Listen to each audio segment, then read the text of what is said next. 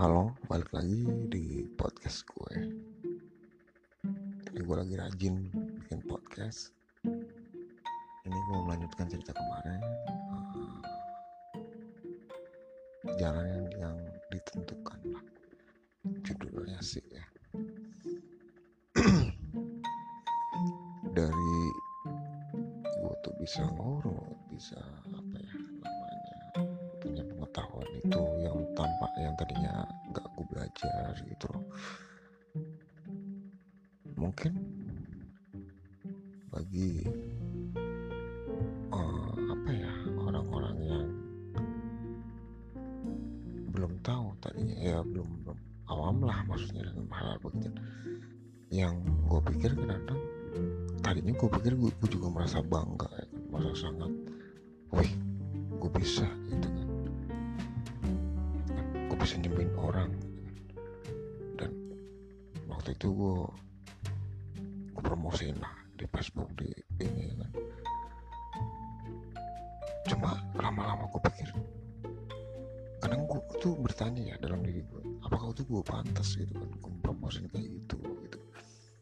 Itu pun gue pikir-pikir lagi tuh oh ternyata gue salah kayak gini hari itu gue hapusin hapusin lagi tuh kan gue tuh ingat waktu gue buat ya, promo-promo di Facebook di snack video dan macam-macam lah waktu itu.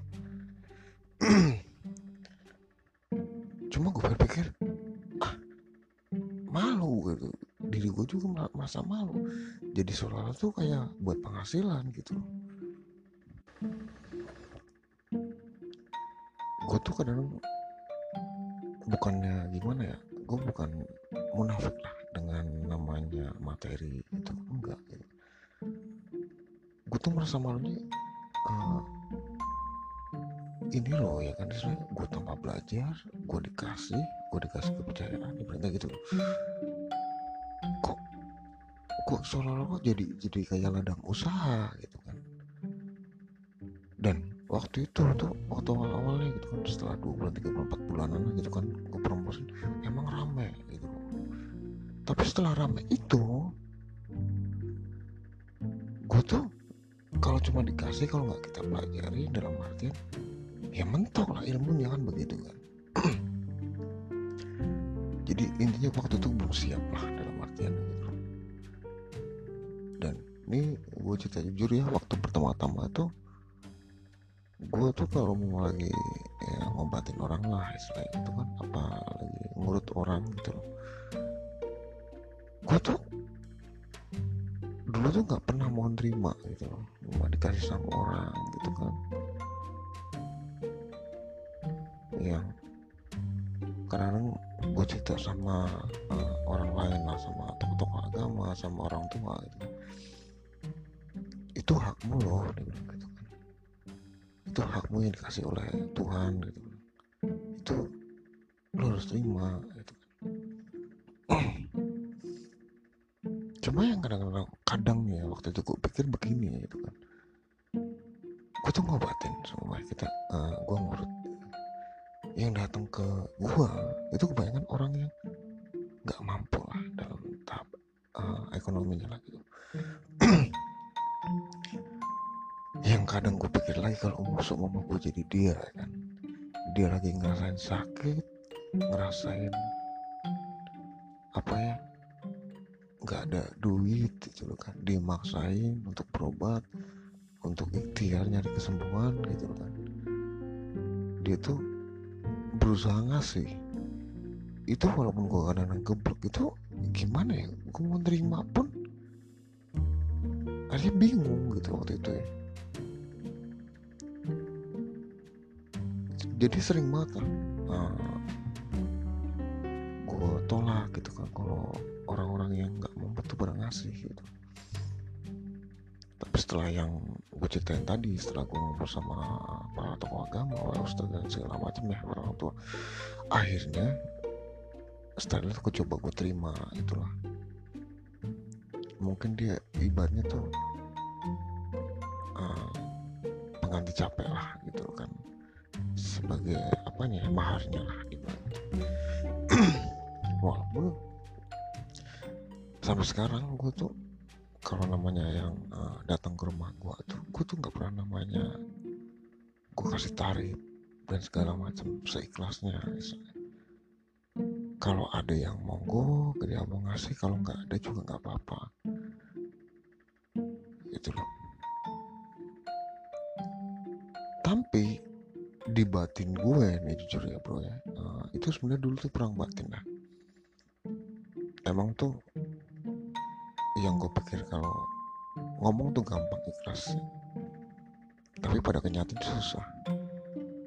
Gue tuh belajar ikhlas tuh mungkin gue dari bisa medit tuh hampir 4 tahun lah istilahnya. Karena kadang-kadang tenaga pikiran gue ya gue keluarin gitu kan ibaratnya gue harus uh, ngobatin orang titik penyakitnya di mana kan.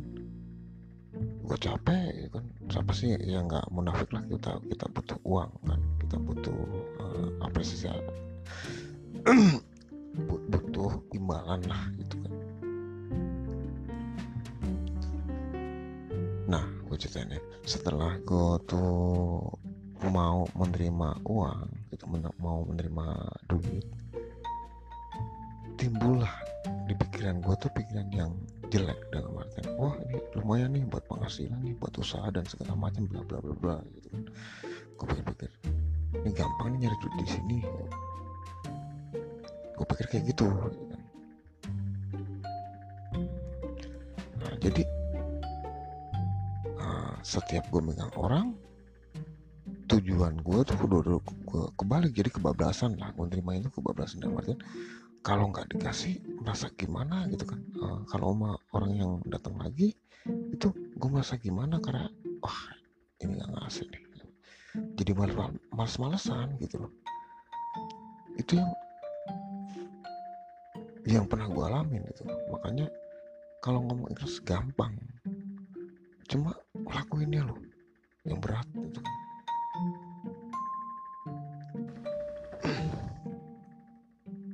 Kadang-kadang gue pikir begini. Gue ngobatin orang lah menurut orang ada titik kepuasan tersendiri di saat gue nolong kalau berhasil mereka tuh pada sembuh. Itu tuh bener-bener yang kena karena gue ceritanya pada part pertama ya. Itu tuh bener-bener nggak ternilai harganya. Kepuasan tuh bener nggak dinilai dengan uang tuh di situ gitu. Itu yang gue rasain ya waktu itu kan. Terus akhirnya ini uh, tentang cerita diri gue yang akhirnya gue mau terima tuh uh, gue tuh agak kebablasan lah ya dalam artian gue pilah-pilah. Oh ini nih pasti orang ngasihnya kecil. Ini ini nggak ngasih. Ini yang ngasihnya gede gitu kan. Kadang-kadang di pikiran gue jadi oh kalau yang ngasih gede pasti gue semangat. Waktu itu kan. Kalau yang ini biasa-biasa aja apalagi kalau ngasih aduh udah males-malesan itu pun akhirnya berkecampur juga di dalam diri gue gitu kan perang batin juga kan. Dan akhirnya hmm, gue pikir-pikir lagi ini gue salah. Ada yang salah tentang diri gue gitu kan. Ada yang salah. Akhirnya waktu itu gue ubah kan. Dari mindset gue sendiri. Emang tuh berat emang gue aku tuh berat ya kan. Untuk mengubah mindset diri gue sendiri untuk belajar ikhlas akhirnya gue pikir begini. Gue tuh gue tuh nggak akan promosi akhirnya gue hapus hapus semua di media sosial itu kan tentang uh, promo promo gue gue tuh bekerja tuh bener apa adanya yang dikasih uh, menurut gue kerjain. Gue nggak ngelihat namanya di status di orang kaya orang miskin gue kerjain. Gue coba awal dari situ. Emang berat sumpah tuh berat banget itu kan dalam batin gue gue kerjain pokoknya dia nggak ngasih nggak apa. Uh, mau ngasih sedikit mau ngasih besar mau nggak ngasih itu kan gue udah nggak pikirin. Pertama emang berat. Cuma mungkin uh, karena udah terbiasa ya kan. Jadi gue udah nggak ngelihat siapa yang datang gue pelakuin sama. Nggak ada pembedanya gitu kan. Nah dari situ tuh gue tuh belajar gitu kan. Ternyata kalau gue tuh coba berusaha baik lah istilahnya berusaha gue tuh seoptimal mungkin gue gitu. Kalau untuk membantu orang lain jadi nggak ada beban apa pun ternyata emang rezeki itu ngikutin materi itu ngikutin itu gue tuh nggak bohong ya asli. Sumpah demi Allah. Walaupun dari mana aja tuh ada aja gitu. Yang gue pikir kalau dihitung dengan gaji gue ya kan nah, gue kan masih kerja sampai sekarang itu kan di masih kerja di, di pabrik. Karena menurut gue tuh kalau gue untuk uh, ladang usaha tuh salah menurut gue sih ya. Itu loh menurut gue itu datang terus mengalir terus cukup lah buat gue itu kan. Walaupun tuh gak besar nominalnya.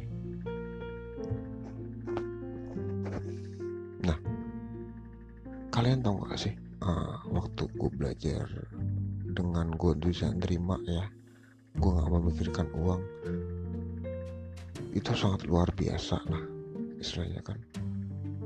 Sampai yang jadi kebiasaan itu sangat luar biasa itu kan. Cuma dari situlah mungkin banyak hal-hal baru yang gue dapet gitu loh dalam hidup gue gitu kan. Mungkin yang gue pikir inilah jalan yang dikasih oleh Allah ya kan? Bahwa gue tuh harus berubah gitu kan. Itu loh walaupun dengan secara sedikit demi sedikit gitu loh. Arahnya udah kelihatan ya kan? Istilahnya begitu uh, dan gue balik lagi ya uh, ini cuma sebenarnya cerita pengalaman ya pengalaman pengalaman uh, sampai titik ini bisa bisa jalani semua ini gitu kan. Jadi apa ya? Karena kadang kalau kita ngebantu orang lah. Ini dalam tata cara gue ya gue pikir. Kadang-kadang sugesti itu perlu ya kan? Kita mendengarkan uh, apa sih curhatan mereka dalam dalam artian bukan kita menghakimi atau menggurui dan uh, sebagai sebagainya lah istilah gitu kan. Karena uh, mereka datang dan cerita dengan masalah-masalah keluarnya gitu kan nah di situ cobalah gue tuh coba meyakinkan uh, mereka yang pada datang untuk berobat bahwa kalau anda sakit terima dulu. Jangan dilawan jangan ditolak gitu. Kalau anda menerima bahwa anda dikasih sakit anda akan lebih tenang. Nggak ada egoisme uh, nggak ada apa ya eh, ketakutan ketakutan yang ada anda akan ikhlas menjalani anda tuh kena penyakit. Dan insya Allah pasti dengan keyakinan anda yang punya itu akan sembuh. Itu yang kadang gue gue sampaikan ke uh, tamu-tamu gue lah ya yang yang datang ke rumah gue itu begitu. Jadi intinya itu sugesti lah sugesti pikiran mereka sebenarnya gitu kan cuma dalam hal tersebut emang sugesti itu menurut gue tuh membantu sekali untuk kesembuhan uh, tamu gue yang sudah sakit. Itu sangat membantu sekali gitu loh. Walaupun kadang-kadang uh, apa ya uh, contoh lah ya penyakitnya tuh parah gitu kan. Udah susah gitu kan. Cuma karena yang gue sampein sama mereka tuh ah ini sembuh nanti ntar lagi juga sembuh gitu kan. Yang penting yakin aja dulu gitu kan. Udah gak usah dipikirin yang penting jalan hidup dengan ya relax aja lah gitu kan. Itu yang yang yang gua gua sering sampaikan ke mereka gitu kan. Banyak sih emang ya cerita-cerita uh, dari pertemuan gue dengan tamu-tamu gue ya gue di gue ngobatin gitu kan. Jadi tuh yang datang ke rumah gua, gua tuh ada kadang kalau gua mijat tuh nggak nggak nggak cuma laki-laki perempuan pun ada gitu loh. Cuma dengan batas-batas tertentu lah ya gue pegang misalnya kan. Gue juga sadar lah ya kan. Siapa gue itu beda murim ya kan itu sering-sering sering kalau mau ada yang perempuan datang dengan keluhan-keluhannya itu pasti adalah yang nemenin. Entah itu pasangannya entah itu orang tuanya dan segala macam uh, jadi begitulah part 2 ini. Nanti gue lanjut lagi ke part 3 nya oke terima kasih. Assalamualaikum warahmatullahi wabarakatuh